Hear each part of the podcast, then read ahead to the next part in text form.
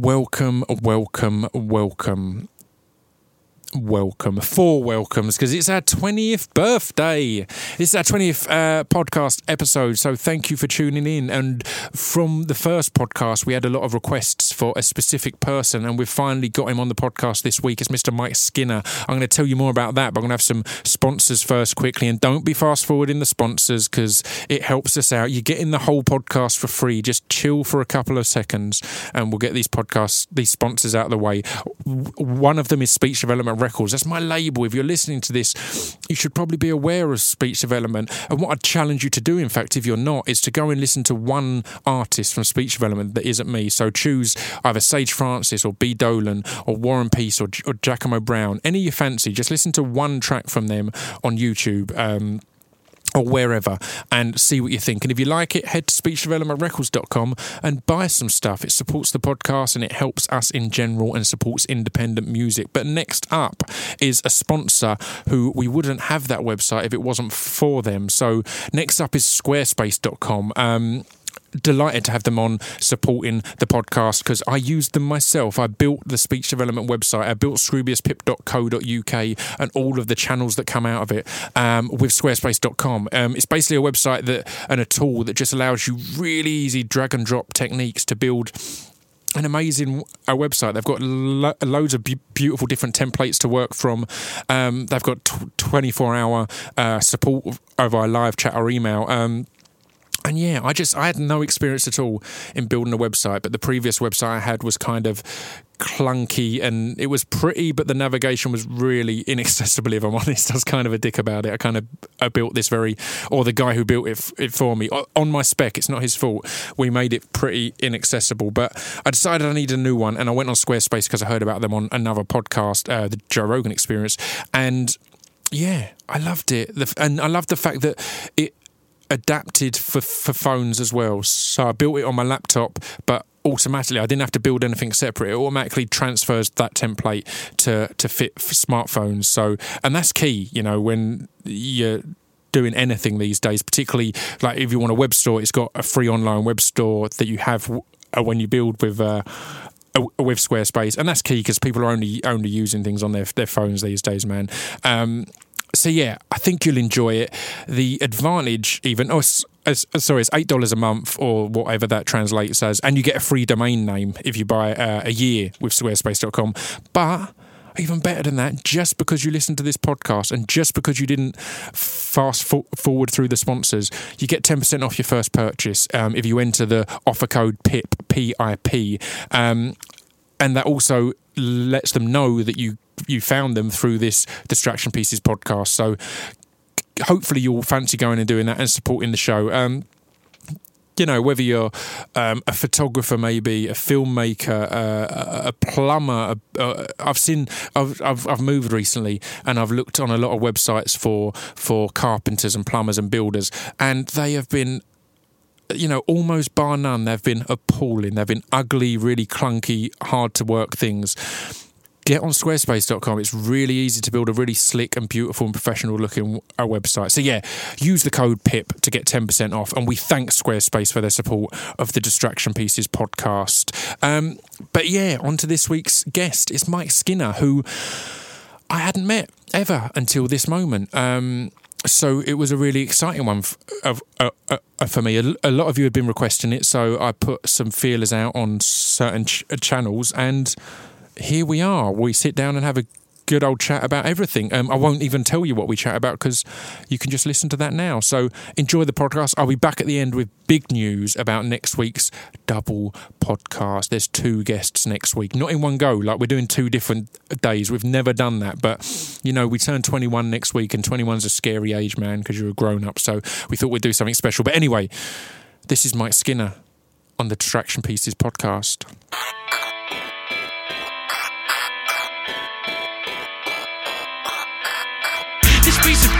Is the intro to distraction. This piece of fiction is the intro to distraction. This piece of fiction is the intro to distraction. This piece of fiction is the intro to distraction. Every, every conversation, either this is my point, is that every conversation leads to religion and Hitler, yeah. and back to studio acoustics. Yeah. particularly internet conversations. it's always a way. Well, I've, I've I've started rolling, and I'm joined uh, by Mike Skinner. Th- Thank you for for sitting down Yeah. and agreeing to, to, to have a, ch- a chat. It's been great. As, as soon as I started doing these, I started asking people who they'd like, and you were one of the names that came up a lot. So So I'm you sure can read that exactly in, what they in one want. of two ways. You can read that in many ways. Either that uh, it's a popular choice, or the in the reverse. Uh, I don't know how to answer that. let's just stick with it being a popular choice. that's Okay, the okay. that's the comfortable angle there. Um, no, there's there's a there's a name in economics. I can't remember what it is.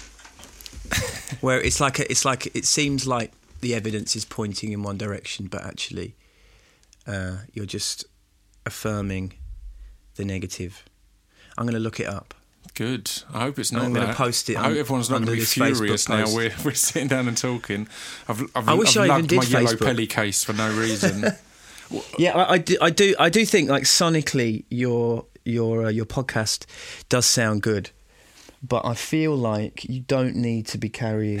Uh, the amount of kit. I what I get, about with. what, as I said to you when when when we first um, um, bumped into it, bumped into each other when we first connected earlier, Yeah. and I saw that you had a massive yellow pelly case. Uh, I said to you, you're. Um, you remind me of me. I'm always carrying yellow pellies, but I have to say, my yellow pellies have got way more stuff in them. Like yeah.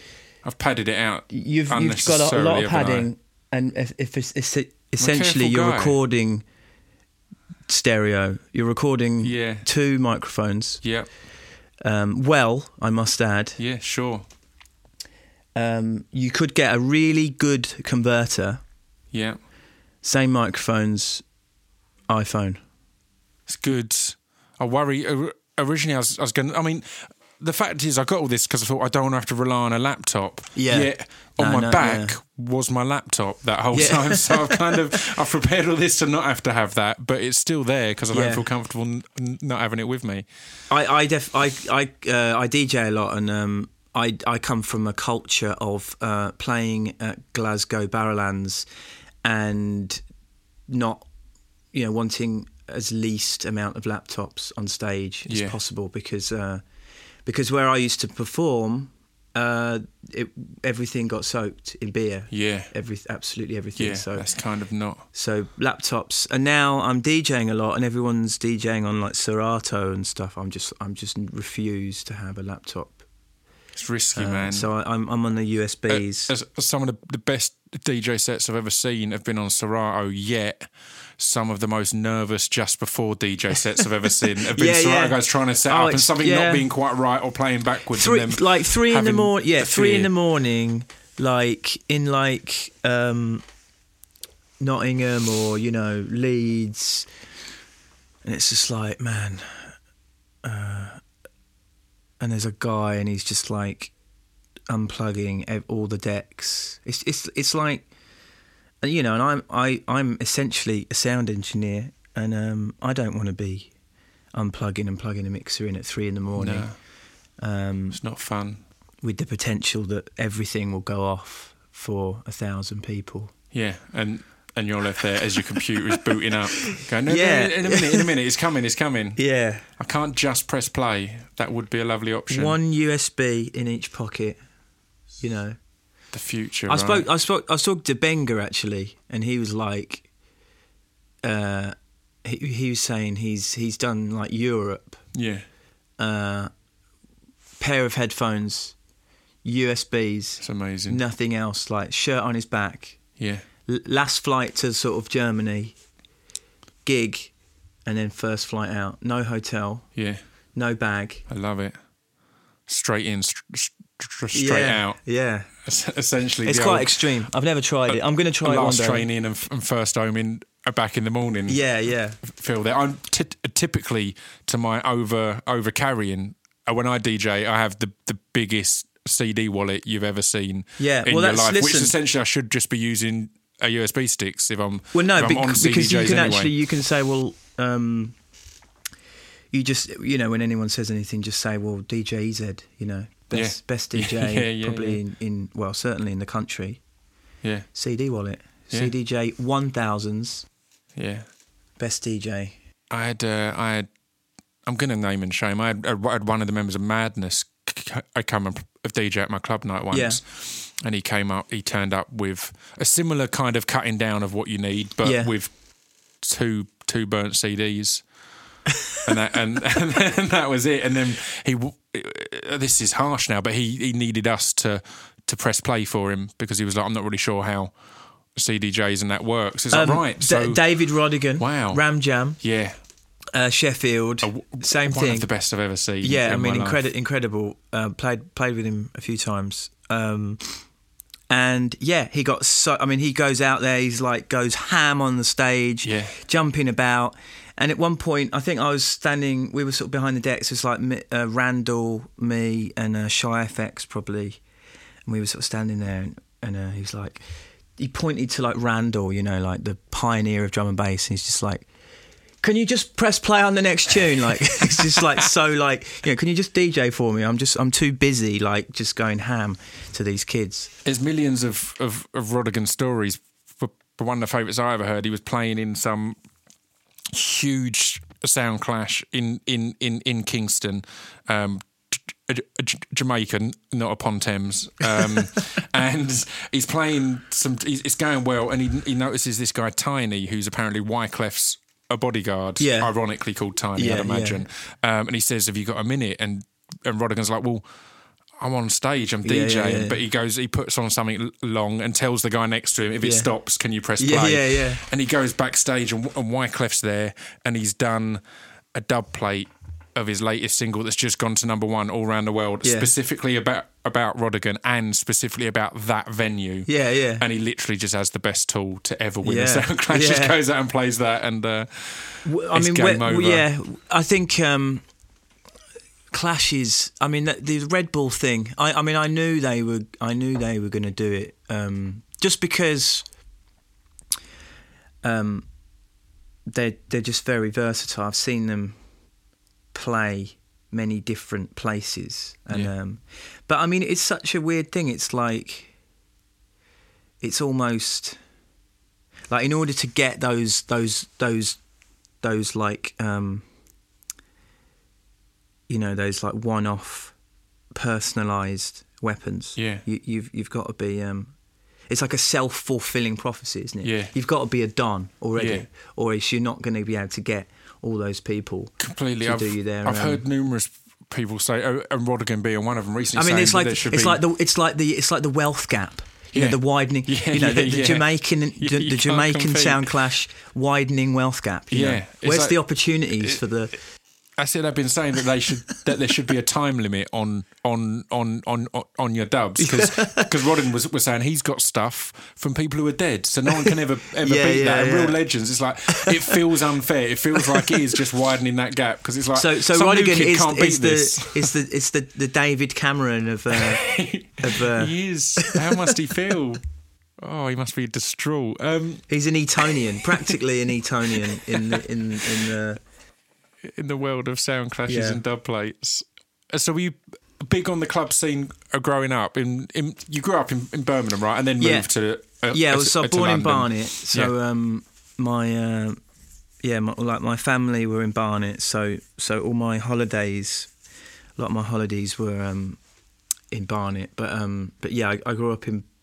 We moved to Birmingham uh, when I started school. Yeah. Hmm. And you en- enjoy that? I, I, I lived in, in Wolverhampton for a bit, and Birmingham was the place to go to because of Custard Factory and things like that. And it just it had that that that club scene. Yeah. Did you enjoy that? Did that was that something you instantly got drawn into, and did that influence you uh, wanting to make music and, and Um, work? I, I think it was. Uh, I think it sort of gave me quite a. a I had. I've always had quite an odd relationship with uh, with with black music, with Jamaican music, because it was so. Um, Mr. Hudson, actually, I was actually talking to him in this very room about a week ago, and he's from Handsworth Wood, which is like a sort of nice bit next to a really um, naughty bit, yeah. and um, and that's that's in Birmingham, and um, it's a similar sort of. I don't know. It's like a. I think what you sort of what you fear becomes the thing that you really that really pulls you in. Yeah. And it was definitely like a, f- a fear thing for me. Yeah.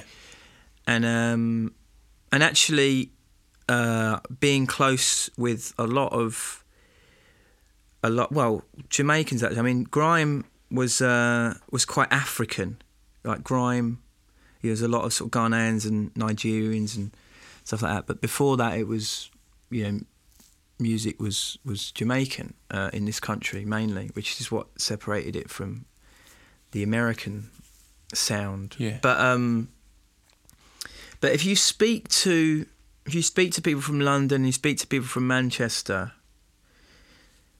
a lot of them sort of feel like Birmingham is quite unique, really, in that it in its sort of in its quite in a, quite a sad. It's got a, quite a sad negativity to it. I think Right. now. Yeah. I'm talking about um, black on black culture. Right. Um, because Manchester's sort of got its own thing because it's far enough away from London. I, I mean, I'm, I say musically, I'm talking about like MC culture and, Yeah. and, and club culture. Um, so if you you know if you speak to like Dizzy or Kano or Skepta about their experience of Birmingham, it's pretty. You know, we, we grew up thinking London was like, wow, London's mad. Like London's, I mean, like this is, like this is kind of, kind of like scary where we are. Like London just must be just like a, you know, mental. Yeah. But um, soon soon as I got to London, uh, it's just so busy. It's like the safe. It's like one of the safest places you can be. Yeah, You know, exactly. there's never not loads of people You're about. You really, get- yeah, that's it. You're really on your own. You're really secluded. There's yeah, really a, a I mean, it's only spot. maybe like up in northwest, or if you start going into South London, it gets like quite quiet, and you can get sort of caught out at night. But really, And that's changing a lot with South now anyway. Yeah, the way yeah, there's, yeah. there's there's so much building there and going on there and kind of Yeah. culturally changing yeah, f- for Um, better or for worse. Yeah.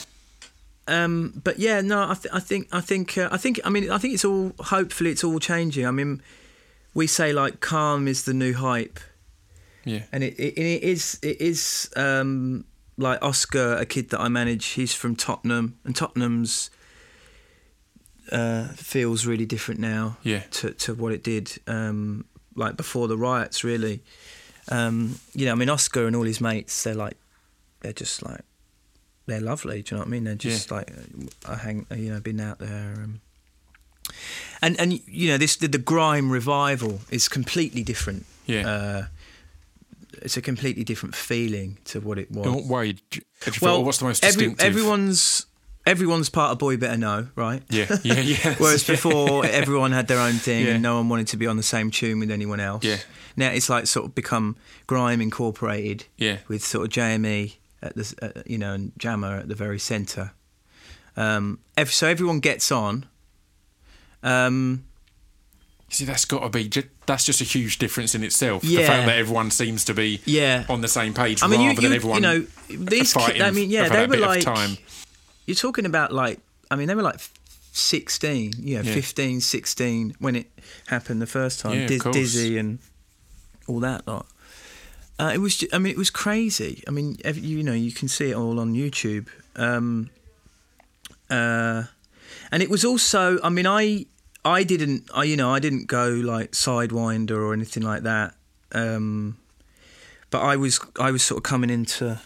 I was sort of doing my thing and I was doing a lot of remixes and stuff, but uh, there wasn't really. Um, you know, there, there has to be a sort. There has to be some sort. Someone has to organise um, a musical genre. There has to be a, a like a work ethic. Uh, people have to sort of want it to happen. They have to, you know, they have to um, connect with with with the uh, I guess like industrial side of maybe less so now, but I Yeah. mean, you know, you have to sort of turn up to gigs. You know, Yeah. if you want to get paid, um, you have to sort of put songs together and sort of maybe promote them and stuff. Yeah. You know, it's not compl- it's not a complete free for all. You know, you, Uh, and, and and if you look at the most successful musicians and know them, they are um, they're pretty, you know, focused. You know, they they know they know like what they it's the want to nature do. of, of the industry now of how, how much has become just doable on your own, I guess, Yeah. or accessible on your own. It Yeah. therefore means people realise quite quickly that you need to have a bit of a business head about you yeah, if you want to kind of s- survive Yeah. in that kind of industry. There's not the big, there's not as much chance of the big labels just throwing you a lifeline and doing it all for you now as there Yeah. was in the past. So yeah, perhaps in like the I don't know seventies. But I mean, you're talking about a handful of people in the seventies and eighties yeah, that were able to be completely bonkers. yeah, and sort of rock stars. yeah. Um, you don't really hear about the th- hundreds and thousands of bands who were completely bonkers and rock stars and failed miserably and Yeah, now yeah. work in accounting. yeah, or or died maybe. yeah, You know. yeah. There's that too. So, no, I mean, um, yeah, I- I think really like the difference um, now is um,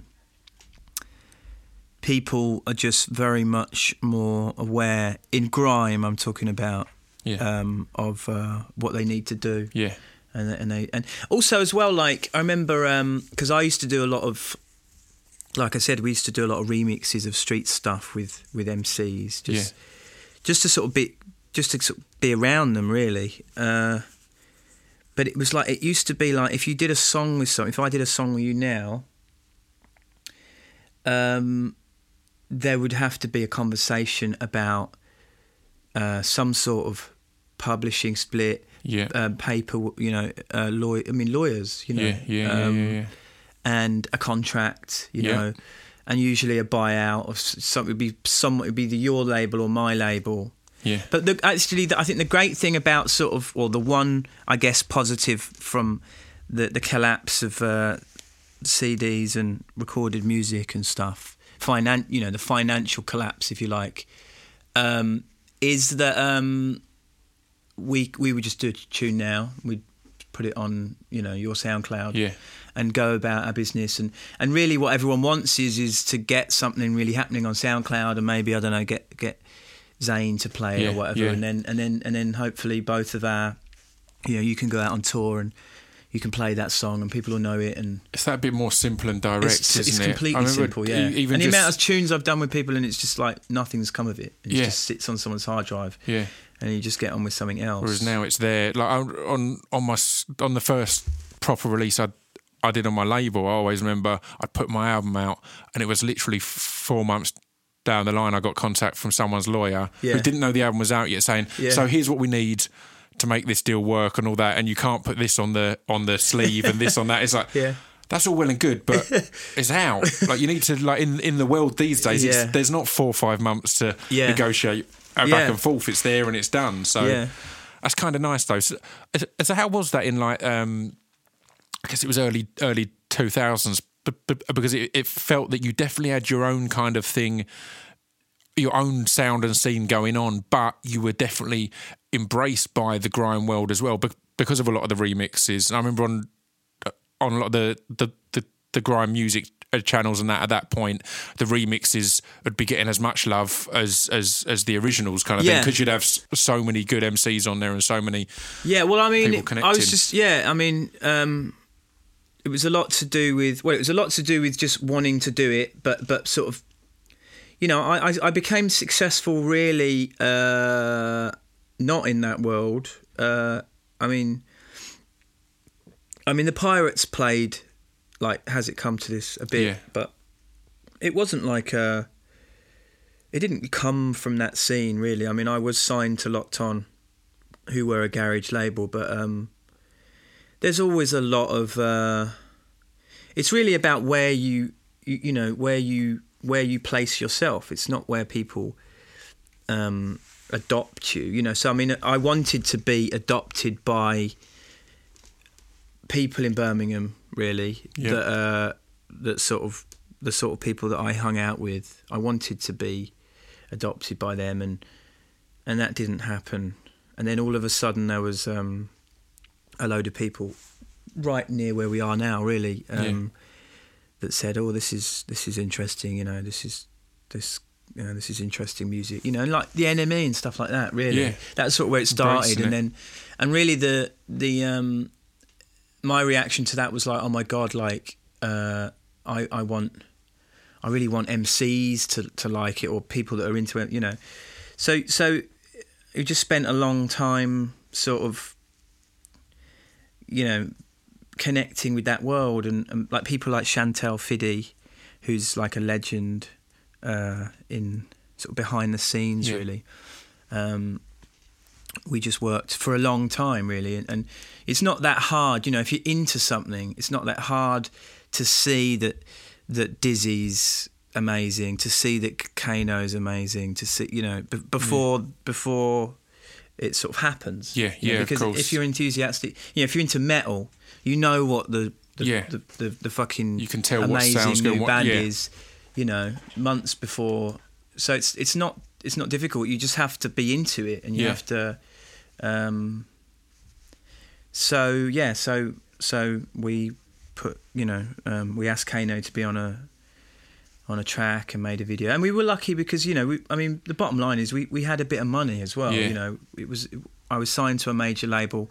There was a budget to do remixes. You Yeah. know they probably would have wanted me to get um, Paul Oakenfold to do a remix, but I was like no, I want Kano to do a Yeah, remix. so um, so I guess yeah, I guess people thought that was if yeah grime guys thought that was pretty Yeah. cool. But I just, you know, you just have to go with what you're into. How weird was that at first?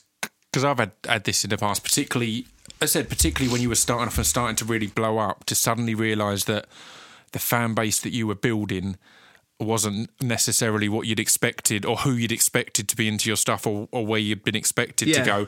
And then how did it feel when the fan base you'd originally kind of courted came over and kind of g- g- got on board and were and Yeah, well, and- that that was like round? yeah, that was the second album. Yeah. Um, And but I understood it actually when it happened because because when I we we I didn't really come from a culture of like seeking out um fil- you know sort of Mexican subtitled films Right, and, yeah, yeah. and um and the latest um I don't know spoken word or or um you know broken beat from West London or all the you know all the sort of scenes that have sort of happened since 2000 you know 1999 yeah I just it was it was more like whatever was popular you were sort of slightly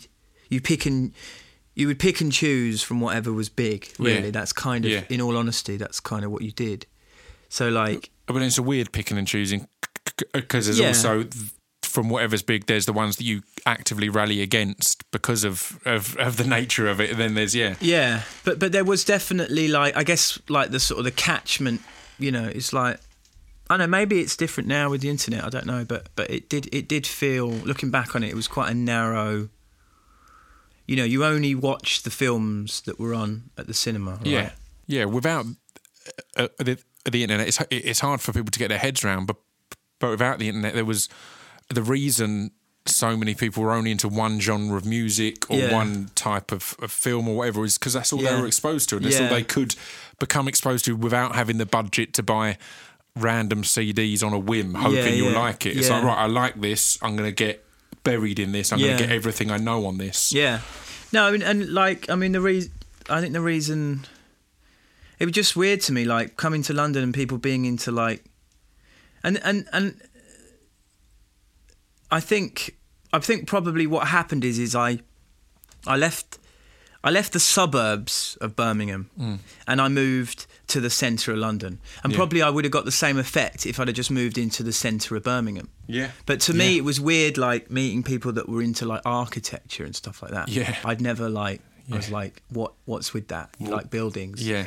You know, uh, and and just just like, and it was like in London, it felt like there were so many people into stuff for the sake of it. Yeah. Um, and I always held on to this belief as like, you know, this music. People, people.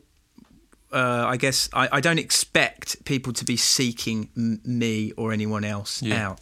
I expect to to sort of try to grab people where they are already are. Yeah, yeah, yeah. Whereas in London, you people are seeking it out. If you're new, you can be sort of not that good. Really, there's a lot of stuff in London that's not that good, that's new but people are so keen to because they want the new, new stuff. Yeah. Whereas what I think one of the things I'm proud of is that um, if it's not that good, you know, it's like if films aren't that good for a year, Yeah. people just won't watch films. Yeah, You yeah, know, yeah, yeah. Or if or if suddenly um, design hits hits a stride, then maybe people will buy Yeah. furniture that's you know that's really inspiring. But Yeah. they won't buy average furniture just because there isn't any good furniture around. Yeah, completely. at the it's, time. It's, it's, it's weird how much. Um, I mean, two things that sprung to mind there. It's weird how because I found this coming into London uh, because I've lived in Essex my whole life, and again, like when I started doing stuff, it was London was the place to be. And as soon as you start to do gigs or get successful, you're thrown into a lot of them unusual situations, and Yeah. it's weird how busy and crowded they are, yet they can feel really alienating and really kind of odd because of things like if you could you meet with someone who's into architecture and it's Yeah. like cool, I don't know where to go with this. Yeah. You know, I'm this is a gig. I was expecting to be oh, have you heard this? Have you heard that? And it's kind yeah. of just everything all over the place. So, Yeah. did you feel that moving down here um, that you kind of were moving to this hugely a, a, a busy place, but didn't necessarily feel, um, I don't know, instantly at home or instantly aware of how or comfortable with how? Yeah, I mean, I, de- de- I there's definitely like a sort of uh, there was always um a bit of a. I mean, people don't. Yeah, I mean, like I would constantly be reminded that I was a brummie, yeah, and uh, and I would constantly feel like, yeah, you're just into stuff for the sake of it. Like you, you know, you don't have a real life. You just, Yeah. you just, it's kind of there's an edifice to, Yeah. to this, and you think London's the centre of the, wo- the world, and it's not.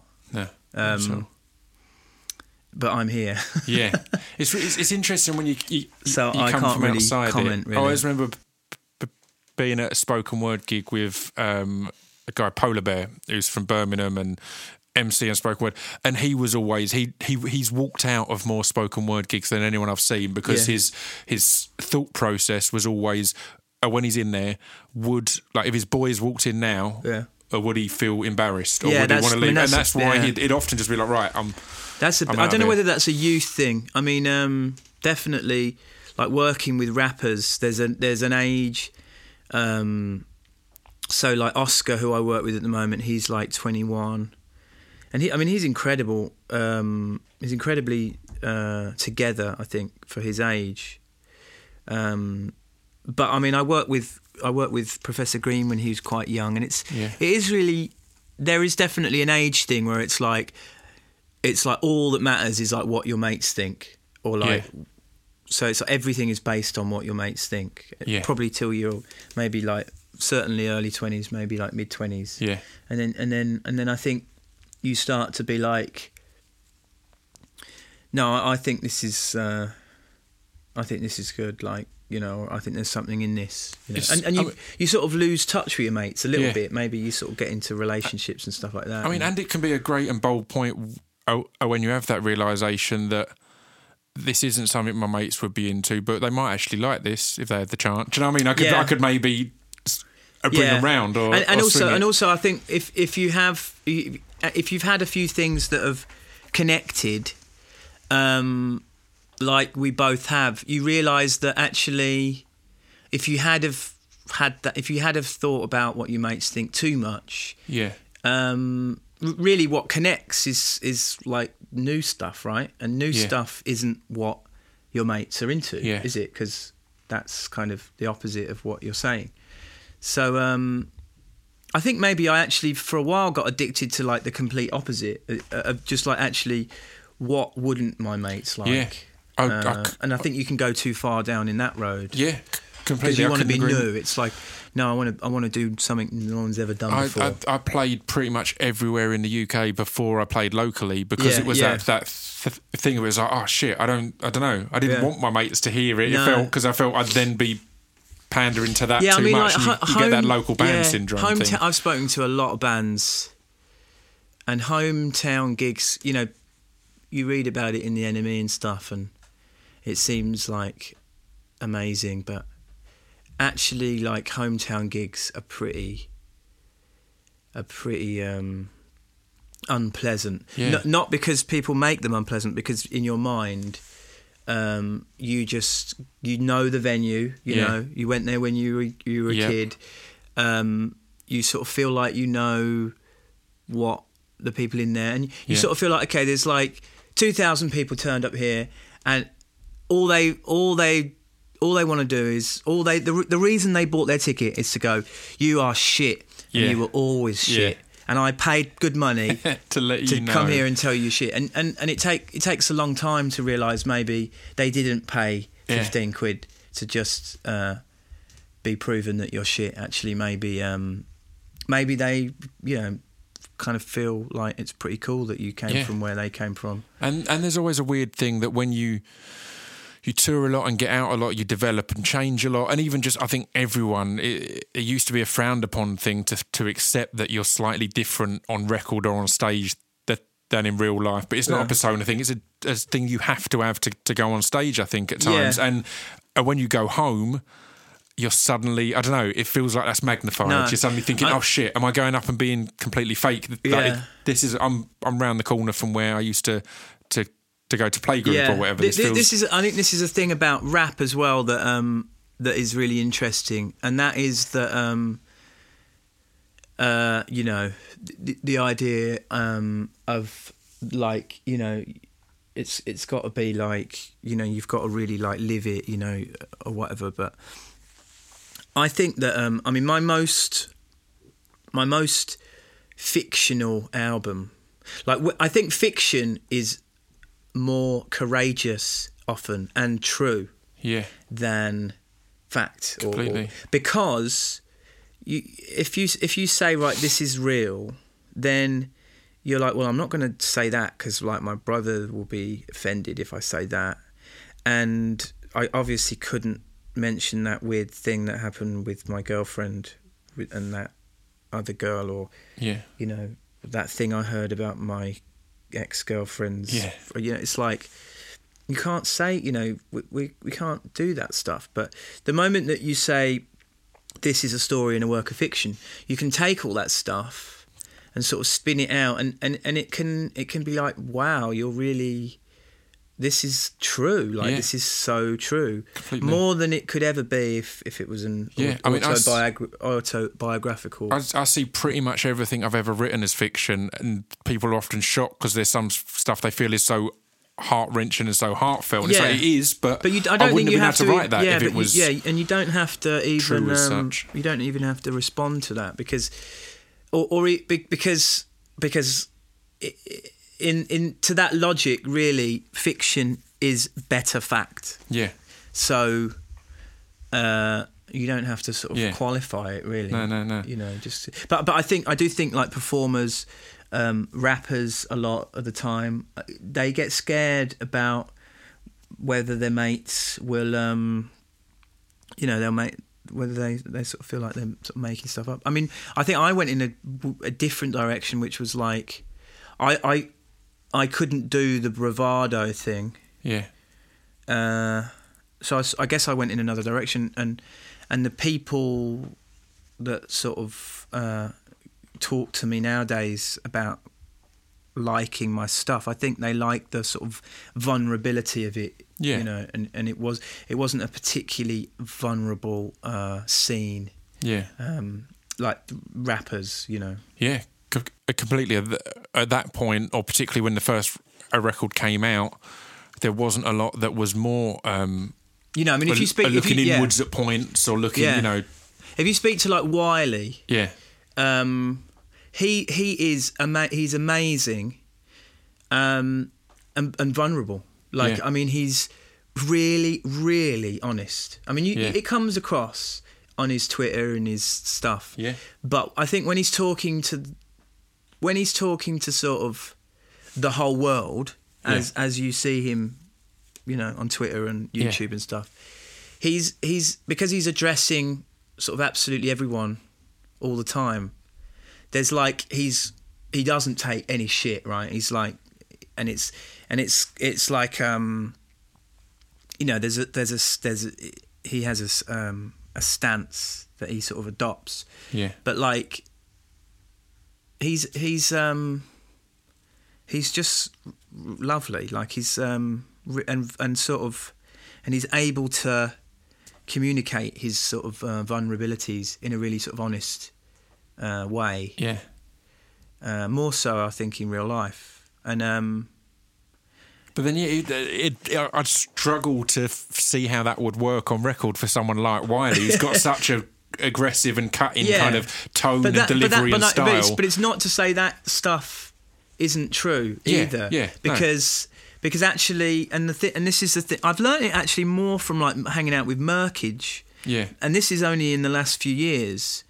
Um, you know that like there's a there's low. I mean, there's loads of them, yeah, and they're all they're all then you know they're all we're all like they're all around thirty, and you know so they're not like kids yeah, but they run a club night and they they've all got their own things going on. Um, and I think it's this sort of, I guess it's yeah, it's this aging thing. It's being able to reflect on all that sort of rap stuff, but being older, and um, and it's really interesting. Like if you ask them, uh, like about certain rappers, it's like they they don't want they don't want someone to they it's like a superhero thing. A rapper is a superhero. Yeah, and and you know that they're not really the superhero. Yeah. but you're you're like i don't want to hear you being yeah, weak. Yeah, you're powerful. completely. and and um you know and um and I think actually I think that's quite hard to understand if you come from like Somerset or if you come from yeah, um yeah. you know Leeds uh, you know a village outside Leeds or you know uh it's like what is all this like just telling me that you you know who you, who you are and what you're going to do like what's with that and it is a genuine like cultural sort of misunderstanding i think yeah. um Of needing the, that powerful figure as such, and as, as as you said there, it's not. It's choosing the the right bits of truth. It's not that it has to be f- f- fake, and it's not that Yeah. if you're not talking about how deep and, and meaningful things are as well. Yeah. it's choosing the right truth. So I always Yeah. find people who seem to argue against Twitter or things like that say, "Well, I don't want to know what someone had for breakfast." It's Yeah. like, well. You don't have to put that up. You can choose what you know. You've got control over your output and your content. You don't have to. It's not a log of your day Yeah. in in literal sense. So yeah it's kind of more open. But um, so- I, I don't miss I don't miss Twitter. I, I came off Twitter uh, a while ago. it's it's, um, it's interesting because because when we're talking to Zane Lowe, he was saying that you were one of the people who got him onto Twitter and kind of advised him like you, you're going to be left behind. So it's Yeah. then then funny that you, then you That's oh, funny, yeah, yeah. I'll get you on and then I'm out of it. It's as if you tagged him in. It's like you didn't want to leave without putting someone in your place. Yeah. To, to No, I mean it was um, yeah. There's no there's no like um, you know criticism or you know of there's no like um, I think you know I think it's I think it's great. Uh, one of the things I think I did learn about social media as like an artist, I think if you uh, you know the first like if you get signed or whatever, the first thing they do is they look at your. I mean they do. I, I know the people in the in the meetings.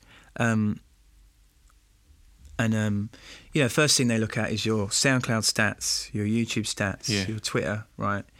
And if they're not big enough, they will buy buy some more of them. Yeah, yeah, yeah, yeah. you know, um, because they've got to look good. Yeah. Um, but actually, I think I think I think when when Twitter first came out, I was like, yeah, like.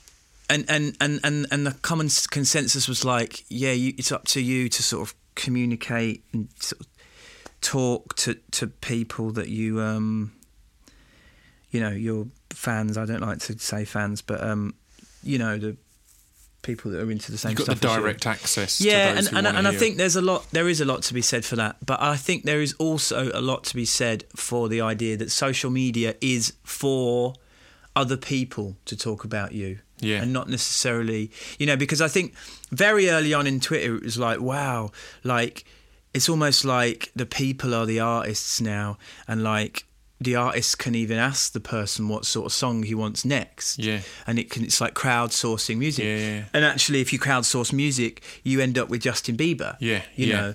Um, truly, if you go out to the to the figures, Yeah. you you end up You go with for the um, broadest you end up with exactly what what was big last week. You know, Yeah. the biggest thing that happened last week is is what you know, and and um and so you sort of come and and then you sort of think about the artists that you love, and you sort of think, well, no, actually. The job of an artist is is to be completely separate from Yeah. that process, and I think I don't think that's going to change. I don't and to think have their Twitter, own knowledge and influences and, and Yeah, a- and approach. I always remember uh, seeing a comedian say b- before one of his sets saying, I've been in comedy 10 years, been to thousands of comedy shows.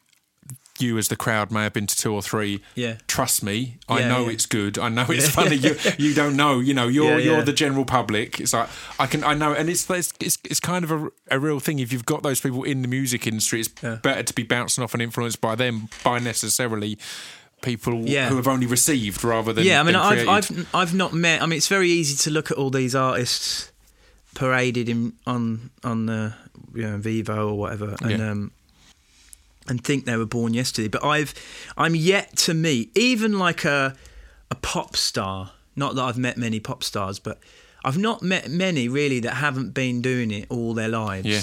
And just are really a bit geeky actually Yeah, yeah, in yeah, real life. yeah. And they're just like, oh, have you seen this? I've got this new microphone and stuff, you know. Um, there's, I've, I mean, you just, I've just never really met anyone who's just like swanned in and gone, hey, you know, yeah, uh, or maybe like, I don't know. I mean, I think even if you went through like X Factor people, you'd realise that they were singing They've since had a they history. were six, and yeah. you know, they didn't And- just turn up to the X been Factor. it. So uh, when we were uh, uh, we're talking about that initial, um, the first area of your crowd building, and then the acceptance of other areas.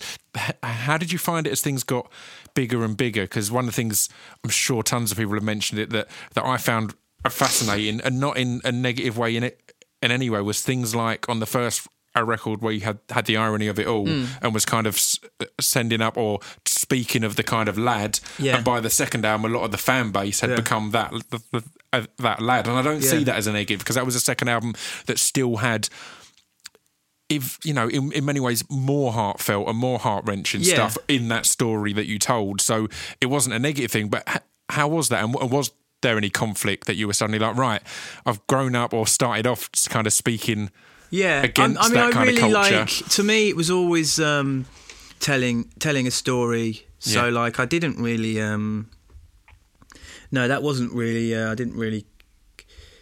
have any conflict No, I mean, um, and and also, I don't think you need to. Um, I've never really felt like you need to stand for any. I think if you do stand for something, that's really that's really bores me. Actually, Yeah, you know, is when people like.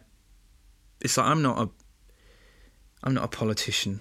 I don't. You know, it's like I, I don't know about um, how you know how to solve problems. Um, actually, I think as stories are supposed to sort of, uh, you know, like a really, I think a really good story is like the bad guy has got to have a good point. Yeah Yeah, that's to me that's a good story. Is when the bad guy, it's like you can almost see what. yeah I get that a bit Yeah, and and maybe the good guy should probably be like more justified than the bad guy. yeah Uh, but still it's showing that they're both But you're talking about it's, and it's what their Robert, worlds, yeah, it's what both- Robert McKee calls a controlling idea, which is which is at the centre of a story. It should be like, you know, is it okay to kill one person to protect a thousand? That's a Yeah. really good controlling idea for say Yeah, a film. yeah, yeah. So you got like a guy over here. And there's a thousand people over there that maybe are either ill or they're going to be wiped out by a bomb, and and it, you know, should we kill that one guy to save those ones that you know what's yeah um, and so what you do in that story is you'd, you know, obviously this guy's a character, and then you'd have the these thousand people here have a some sort of leader that is sort of um, personified.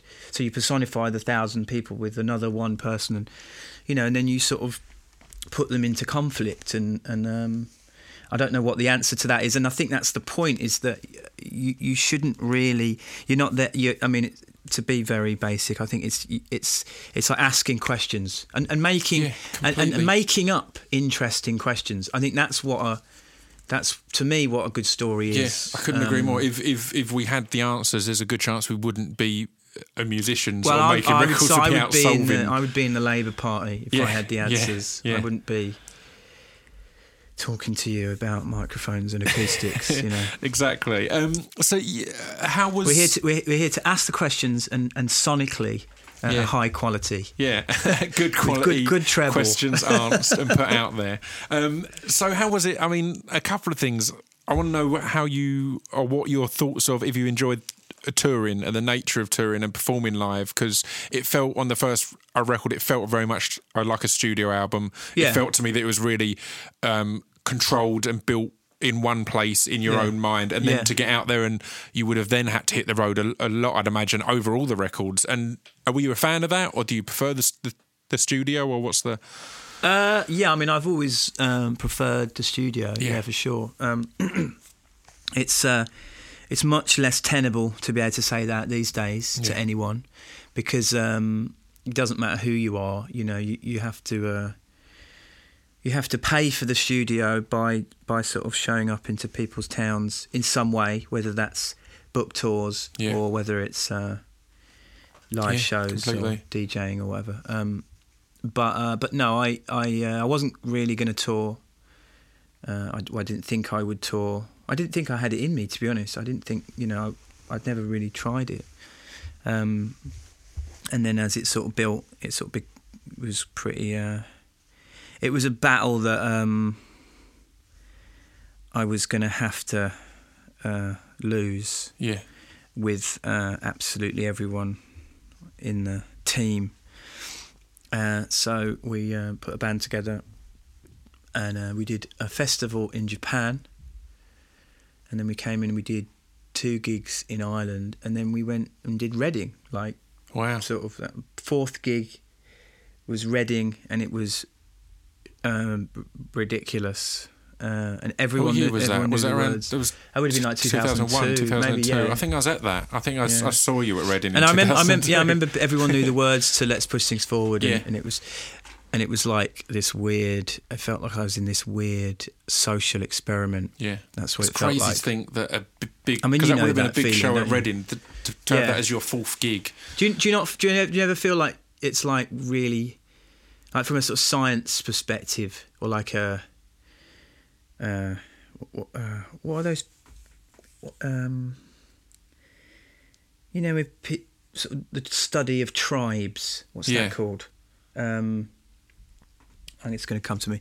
Um, it's like, yeah, it's like you're standing in front of a, a sort of a tribal uh, study of, yeah. of humanity. It- I mean, it is fascinating, and, and people don't don't realise. But I've, I, the thing that struck me was after a few records, people requesting songs at a shows at Yeah. a show, and me realising I don't know that song. I don't know how Yeah. that goes because I've Well, I've mate, said that out loud out loud twice. Yeah, yeah, yeah. And it happened to be recorded. You've Yeah. then then listened to it hundreds No, of times. I, know I, exactly haven't listened what to you it hundreds mean. of times. I know exactly what you mean. Yeah, I mean, um, a memory is only the last time you remembered something. Yeah, That's, yeah. You don't remember the thing. You remember the last time you remembered something. Yeah, And uh, and so yeah, song a song becomes become for, for for most people your song is like what they hear on the on the you know MP3 or whatever. But but um, for if for the artist, the song is really the sort of mental map of Yeah. uh, what it is on stage. Yeah, sort yeah, of the journey that you have sort of worked your way through it yeah. for the last completely. five years on stage, and and uh, and it's it's really weird to hear the song. Yeah. Uh, I mean, uh, when I it's, s- it's amazing how much uh, for me, and I'm, I'm sure particularly with your delivery style as well. It always amazes me how much the song that I know to be that song, Yeah. it turns out isn't the one that they've been listening to Yeah, for ages because it's yeah, developed yeah. so much over the years in how you deliver it and yeah, how like you rhythmically and stuff. Yeah, totally. Uh, I mean, since I um, I've been DJing, uh, you you sort of it's a bit like the encore thing. I remember when we first went did gigs and we had the tour manager. Our tour manager was uh, Massive Attacks tour manager, yeah and I was like, Dave, like what's what's with this encore shit? Like you go off stage it's like the gig's finished, and then you and it's like you go back on. It's like you know you're going to come back on Yeah. for one more. It's just what what's with that? Yeah. like if you It's bizarre, genuinely, isn't it? if you genuinely like just fucking brought the roof down, Yeah. and it was like they can't, but you know they can't bear for you to leave the building, Yeah. because you're so fucking amazing. Yeah. then come back for one more tune. But in, in But general, every single night, if that's truly like, the case, one though, more tune, it's you're going to come back and ruin it because you would have put all your best songs in yeah, that yeah, in exactly. the first yeah, yeah. really you go, that Should we play that, much. hit again? shall Yeah, we? Yeah, exactly. You're gonna come back out and do- do so, one of the so what you do in reality is you you save one of the biggest songs and Yeah. you go off, and it's like you feign sort of Yeah. gigs over, lights out. Oh, like they didn't know, you know, Yeah. back back for the encore. I think Um, it's- only I mean, bands so who've done jazz hands, it's ten so cheesy. records or something can get away with it with any, with any genuine a mystery because there will be you, will Yeah, be thinking yeah. I think they've played all the big ones and Yeah, then they'll come back one and go oh shit they've not played that but when you particularly if it's your first album tour and you've not played anything of your first album then it's like well they've not played that song that's Yeah, clearly yeah. what's what's although coming although next. my mates um, man like me Yeah. uh, my my friends i produced some of their stuff helped them um, they are bonkers Yeah. and they forget to play yeah. uh, big tunes tracks yeah yeah because i mean there's only like three of them and and and they don't really uh, they sort of manage themselves so there's no I uh, love it there's no checks and balances yeah and uh, amount of times you go on Twitter and they're like, "Oh yeah, really sorry we didn't we didn't play Squeeze. We we Yeah. kind of forgot actually." Yeah. So maybe we can come back next, next week. time. I love it. Um, it's interesting on the not on the on the on the fact that um, t- t- touring is a necessity, and it, it kind of uh, uh, uh, leads to another thing I wanted to talk about. But there's there's a guy I I put out called uh, Giacomo Brown. I put his album out a few years back, and he played like before the album even he played live twice. Didn't enjoy it or see the Yeah. appeal, so has has never played live again. And it mm. was kind of the appeal he was one of the first people I put out that wasn't me, and the appeal of that was right. If there's no tour, n- mm. no other label is going to put this out, mm. so it's important. It's almost a duty to put this out because it's good. Yeah. Um, so what was there anything similar that made you I want to start up the beats and, and put out the Mitchell Brothers and Professor Green, Yeah. an example early on, and all that? Uh, what was the kind of appeal of a, of a label when well, I mean, stepping I, over to that, was side the of things? first thing I ever wanted to do was to was to have a label. Yeah. I mean, when I was like sixteen, you know, that's really all I ever wanted to do. Uh, I wasn't uh, I wasn't a performer. I was a I was like a producer, really. Um, And then I sort of actually tried to do it and realised it was just really awfully sort of boring. Um, It's, it's, and then I what you sort of, imagine, and it? then I sort of became successful with the streets, and and they sort of said, well, actually now, you know, all that boring shit, like you can get someone else to do that now, Yeah. or and you can just basically go out there and sort of find people and hang Have out the with them and bit. make, make music, you know. So Yeah. it was it was just making it was an ability to be involved in a lot more music, in, Yeah. in um rather than sort of making one album every two years, which it took me two years to write. I was able to be involved with other albums uh, in a sort of lesser capacity, uh, you know, all the time. So it sort of increases the it makes it makes everything a bit fresher. because- H- How did you find that the first time you kind of have that intense involvement and commitment on something that isn't your own? So then when the reward is there, it's kind of an odd odd feeling. I've I've, I've found kind of that Yeah. you're you're putting as much work in as you would or as you have on your own career Yeah. on someone else's career, and Yeah. it's still rewarding, but it's a different kind of rewarding. When that then then goes great, you're like yes, Yeah. and now I'm I mean, sitting you're, here. you're never. I think if you're if you're the re- when you're the record label, you are. Um, yeah, it's if it goes well, it's a good artist, yeah, and if it goes badly, it's your fault. yeah, And that's completely, completely. ultimately that's um, that's what you have to accept as a record label. But you also have to uh, you also take on an enormous amount of um, it's enor- it's just really fun. yeah, Um, um, uh, also, I mean, just the amount of learning. I think. Um, I think when I when I first started working with other people, you, uh, I was young and and you sort of filter everything through your own decision making process and you sort of have these really strong views about how everything should be. Uh, and now, like with Oscar, um, I've sort of come full circle. I, I think that um, I sort of, I'm sort of very much like involved. And, and, and actually, my A and R man was the same. It's like they they sort of, it's a, it's a really amazing challenge. Really, I think to to to help another artist because ultimately, ev- you have to not.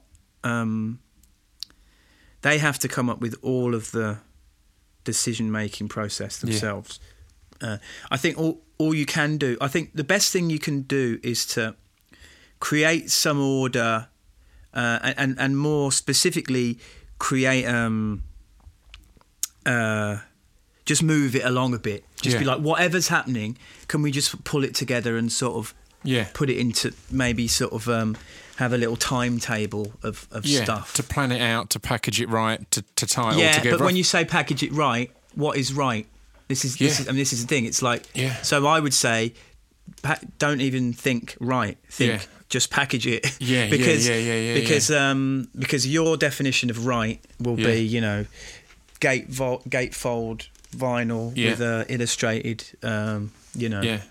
cover and and his I mean, that's clearly how idea- everyone should do it. and his idea was um you know would be I don't like packaging it's uh, Yeah. it's it's environmentally Uh, do unsustainable do you think a lot of people that start a label, what they really should be doing or want to do is manage your A and R because that's kind of the I think when you start a label you don't realise all the intricacies and in reality it's it's one of my kind of bugbears with people kind of with the whole illegal downloading mm. thing and it affecting it, it, it, it giving artists power mm. but artists not realising that there's a lot of labels who've been around for years and they're mm. good because they know how to to run a fucking Yeah, I label mean, I- and you I've- do you know it's not as simple as just No. you, you record a thing and put it out so I, I actually went to um, my distributor put on like this sort of seminar thing that I went to in Soho, and it was all label managers.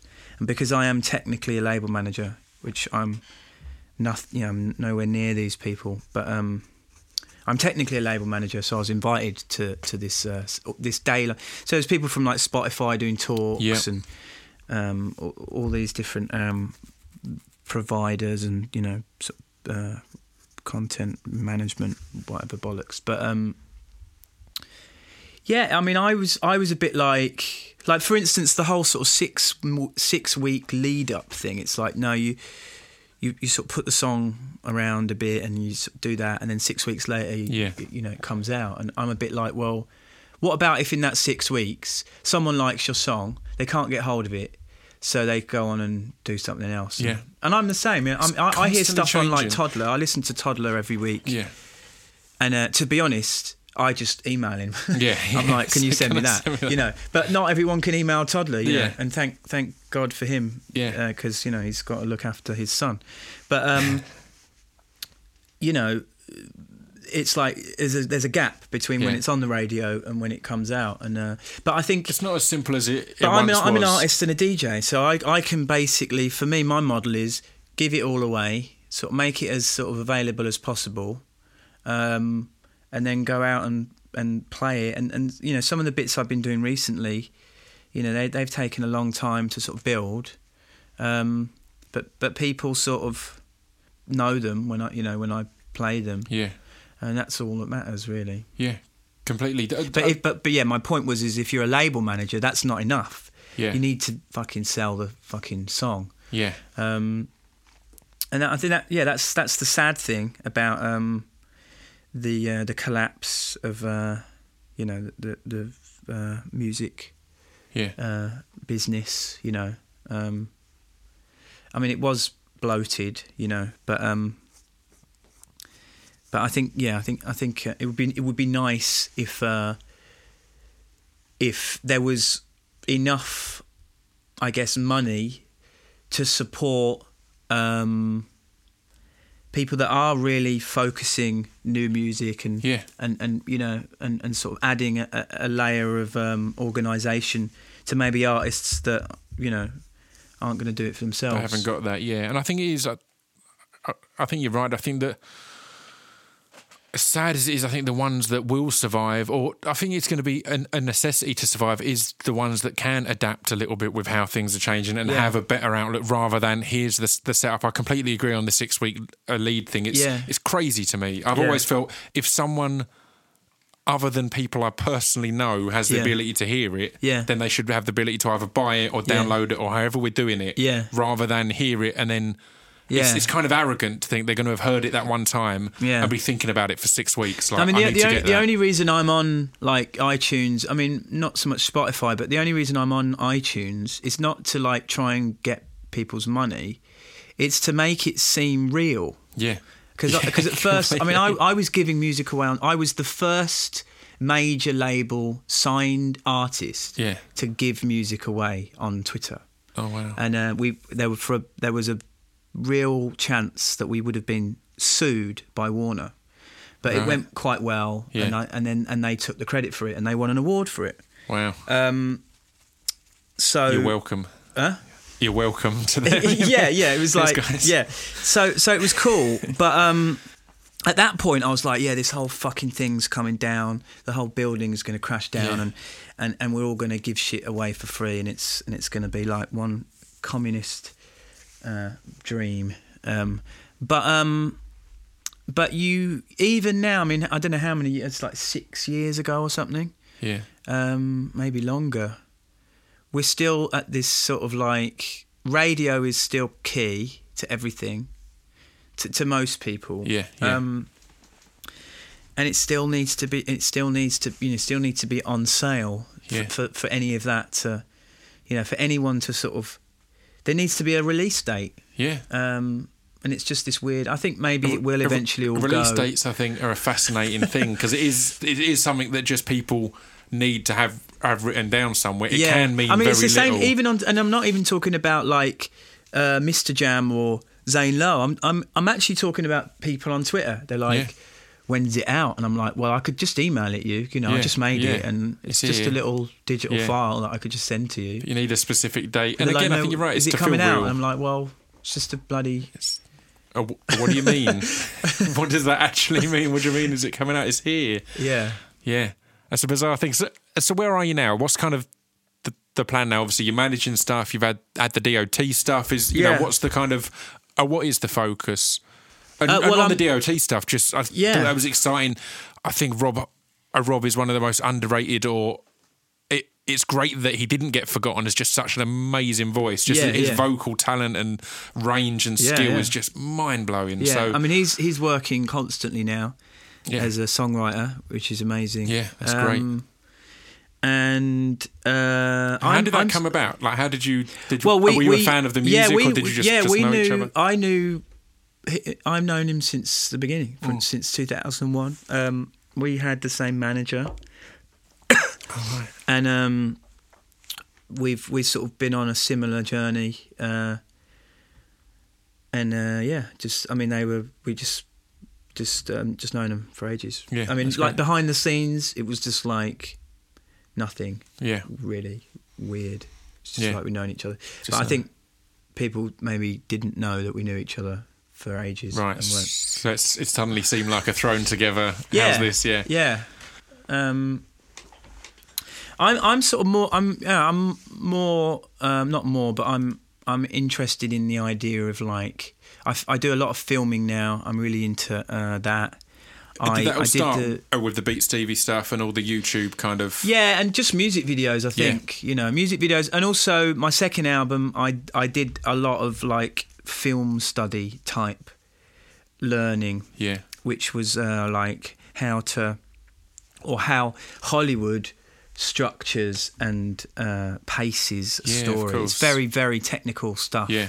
and I and I learnt I learnt a lot about that. And and and if and if you listen to a Grand Don't Come for Free, it, it, the the the the um the marks that it hits are, yeah. are, are it's got to have, have the point class- where you're at the, at the low point, a time classic to turn it Hollywood, round. Yeah, It's, it's like classic Hollywood uh, timings. Yeah. Um, so um, yeah, so that would all, all was just all sort of going around my head, and and um, and so now I I sort of been doing these uh, video diary things. I did I did one about driving a car that drives itself in Spain.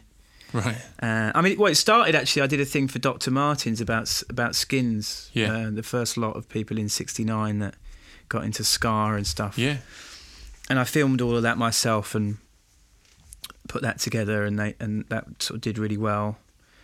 Uh, so Yeah, um, was that interesting f- f- for you to, to research and look into as much as as, as Yeah, I mean- out, I mean, I'm like- getting involved in that. I I mean, um, in a sort of weird, weird um, cyclical thing, I'm obsessed with podcasts. Yeah, Saying this on a podcast, it's great. uh, I'm completely obsessed with podcasts. Um, just, I mean, I just go to sleep to them.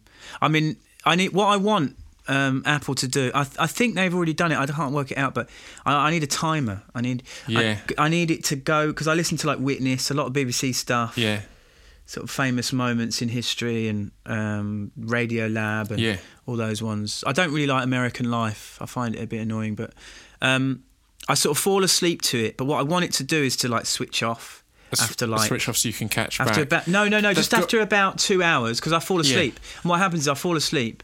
And then, at like four or five in the morning, I wake up and there's we're I'm I'm I'm about sort of thirty podcasts Yeah. deep into Yeah. the thing, and it's like I'm It's hav- gotta be I had this like- really weird, horrible moment actually last week. I woke up. I was listening to Witness, uh, which are really nice little P- BBC ones. Yeah, Um, and I woke up. It was about four in the morning, and it was on Lord Lucan, right, Right. bashing his, you know, the story.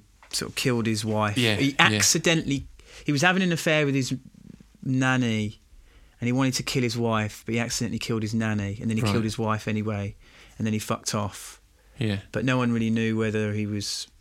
Uh, he'd actually died. He or died. whether uh, yeah, if he killed himself or if he just Uh, escaped. but it was like it was an, it was just like a night. It was like a nightmare. I'm Yeah. like, you know, it's like this murderous sort of moment at four in the morning in my ears. Like it's like I'm not really a, a nightmare guy, but um, And they've got yeah. to add the technology to, to, to, to deal with that. I remember hearing um, Audible, I think it is, has got a thing where if you're reading something on your Kindle Yeah. and you've got the audio book, yeah, the Kindle will note where you've got up to. So Oh, when you get in your car, it will continue in Ah, audiobook okay, form. Which I, yeah. as soon as I heard that, I was like, yeah. I mean, audiobooks. Like I was on, I was lis- I was listening to like mad, like uh, really early on. I was like, what? I was into suspense. I was into the idea of suspense, and I wanted to sort of and circular plotting and stuff like that when I was doing my second album. Yeah. I remember we were on tour in America, and I had a Walkman with um, Rebecca by Daphne du Maurier. How Right. random is that? Yeah, yeah, I'm like, we're like caning it around America, you know, like sort of British rock and roll, living the living the dream. And I had this Walkman with like six tapes of like Daphne the du Maurier. packs that come in the plastic yeah, kind yeah, of yeah. cats that open Almost like Sidewinder. Yeah, you know, it, uh, garage it looks like mixtape. a book. It Yeah, looks yeah, like yeah. a book. It's covering up. But my problem uh, with audiobooks has always been like, yeah, you just I just fall asleep. See, and I then, drift and off. Then, and then I'm Even like, just whoa, losing where focus. I am now. I mean, back in Yeah. back in those days, the tape would go round and come back, and then Yeah. it would go round. Yeah. But nowadays, you, it's like you you're basically you'll do the whole book. Yeah, you can't get too too far ahead. Then Yeah, when yeah, you've got yeah, yeah. in, unless in your sleep you're changing tape, Yeah. turning the tape over, Yeah, and yeah. continuing on. So, uh, so when we're going to see as a Mike Skinner podcast? Uh, we we used to do one actually. Um, I yeah. I mean, I'm just um, I'm very focused. I, I would I would um, I would do a podcast. Yeah. I mean, but it would be probably the same as yours. Yeah. And not as good. So uh, I, I I love I love filming stuff. I can't stop Yeah. filming stuff. No, that's So awesome. so my my YouTube is is really um is sort of where I'm at now. YouTube. Are you have you got any plans to kind of do more of a of a feature film now or anything like that? Anything new? Yeah, well, I mean, we did. Um, that manner? We did. I did a short film in a very traditional way as a director. Yeah. Um, with a big crew. Because I remember when you were first deciding to stop, I remember you you saying that there was a lot of f- film stuff you wanted to do, and the short Yeah, seemed I like mean, going in that I've direction. got I've got a really good agent, and um, and I think if a script came along tomorrow, it would just I would it would go completely in a different direction my yeah. whole life. yeah, Um, but unfortunately, I get I get offered quite a lot of sort of stuff with sort of um, East End accents. Yeah. and um, sort of uh, quite just like British Yeah, yeah, yeah. gangstery stuff. Yeah, And uh, I'd much rather Wes Anderson called me and yeah, asked me to be in uh, something. But um, but as a as a director and a writer, um, I think what I'm doing now will eventually turn into a TV show yeah. Great. for sure. Um, but it's I, th- I I coming from music. You know, you speak to actors. Actors are like they get all the money, right? They get all the girls or whatever. You know, not all the girls. Yeah, Um, they certainly get all the money, right? But they don't have any freedom. I mean, literally. Uh, I mean, they they they they do um, become exec producers on projects, but really, and and having sort of been involved myself, once the thing's going, you know, really, it's run by the second AD, not even the director. yeah. You know, yeah, because yeah, yeah. it's it's just this big machine and it just has to keep going and you know you have to tell the lampies you know the lighting guys where they're going to be and and if you change that you it's Yeah. a really you're really It's just fucking unstoppable and once you, it you- starts have to, rolling. You, as a director, you have to choose maybe one or two arguments to Yeah. have in the day to change change course on. Yeah, yeah. But generally, it's a ship that's sailing, and you. You, there's, there's not this like this idea of the director being like, well, maybe I want to put that over there actually, and maybe we should move over there. It's like there's fucking thirty people that have just set that up, Yeah. and we've got to shoot the next scene in half an hour. Yeah. So we've got twelve minutes to shoot this. Are we going to move all the furniture over there and the cameras? Yeah. You know, because you like it. No, we haven't got time. So, um, I, as a, as a musician, if you speak to an actor, they're like, yeah, but you know, and this is why Johnny Depp always wanted to be a guitarist. You know, Yeah. it's like musicians have the freedom. yeah, We really can do what the fuck we like. Yeah, I mean, you you you can go go away now and put what the hell you want on your SoundCloud. yeah, Maybe that's a bad thing, actually. Yeah. You know, um, but you can do what the fuck you like. Yeah. You might not be as rich There's not as a um, team and, and not anyone to answer to. It's, it's what I Yeah. like about the podcasting thing is that I've not got. I don't have to clear this with anyone. No. It's done and then it's it's there. Yeah. Rather than And, yeah, and I think actually films film. aren't changing anytime soon, but music has got more and more uh, independent, more Yeah. and more. You call it lonely, you call it, um, you know, uh, it's. I mean, we are so. Um, we are uh, more and more now. We are our own universe, Yeah. uh, and and film isn't changing anytime soon It's because because you still have to have a load of people in a room in a costume Yeah. with lights pointed at them. There's a guy called until they can do all that in a computer. Yeah.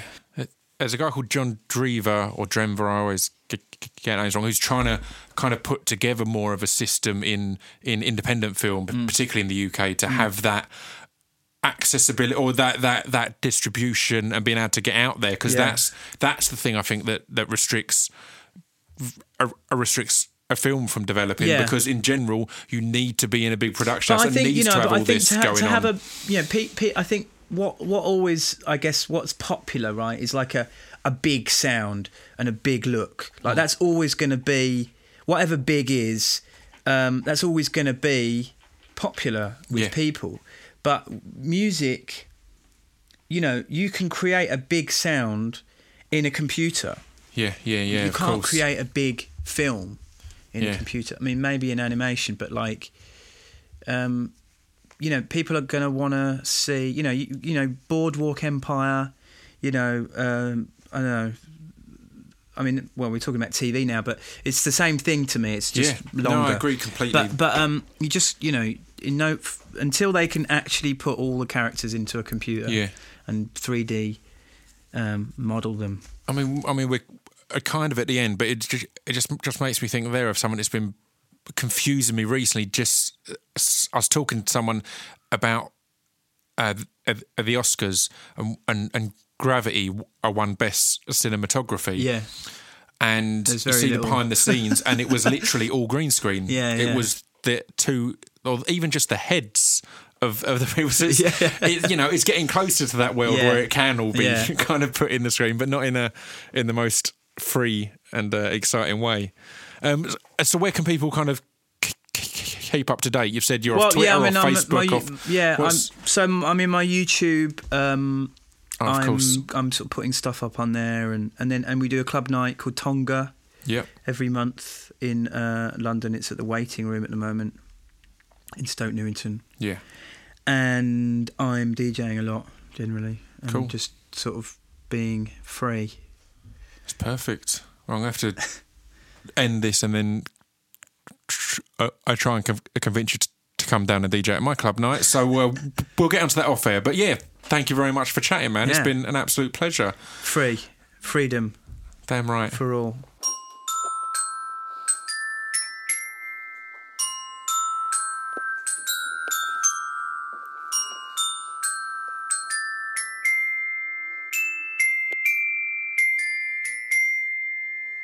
You've been listening to Scroobius Pip's Distraction Pieces. You go. How enjoyable was that? I kind of it was a weird one because I kind of cut Mike off half half sentence at the end, a, a mid uh, sentence, as well as starting mid sentence at the start. So that's probably a whole sentence if you add it up that's been missed. So apologies to Mike for that. But huge thanks for coming on the show um, and chatting. That was great to have him to sit down with someone who was so influential on the scene. Um, yeah, and just a great mind and big part of the UK hip hop scene thank you for tuning in. You want to know a next week's guest, don't you? But um, next week's double guest means even more reason to subscribe because basically we're doing two next week, so it won't just be on Wednesday. There'll be another day, and I'm not going to tell you when that other day is. Um, but if you subscribe, it will just appear on your phone. So, if you subscribe and have your phone set up to download automatically, whether that's through iTunes or Acast, it really helps us out. It genuinely supports the show, helps us with sponsors, helps us with numbers, helps us climb the charts to get more attention. Hopefully. Um, so, so yeah, uh, that's cool. If you subscribe, that would be great. I'll tell you next week's guest after I forgot. I'm doing this thing now where if you enjoyed th- uh, this episode, you might enjoy. So with, uh, with this one, I'd probably recommend the Kate Tempest podcast and the Riz MC podcast or Riz Ahmed. Um, what else? Uh, and maybe Sage Francis or B. B. Dolan on, on the independent hip hop kind of tip. Um, but yeah, check them out. But next week's two guests, I'm going to tell you both of them, but I'm not going to tell you who is coming when. Next week, because we're turning 21, we've got Frank Turner. Again, a lot of you have requested the awesome Frank Turner, but that isn't enough. We've also got a genuine bona fide living legend in Mr. B- Billy Bragg. So yeah, you're, you're probably jumping about in excitement now. Please contain yourself. But yeah, next week two guests as we turn 21 and then 22 pretty quickly after. Frank Turner and Billy Bragg on the Distraction Pieces podcast. See you next week.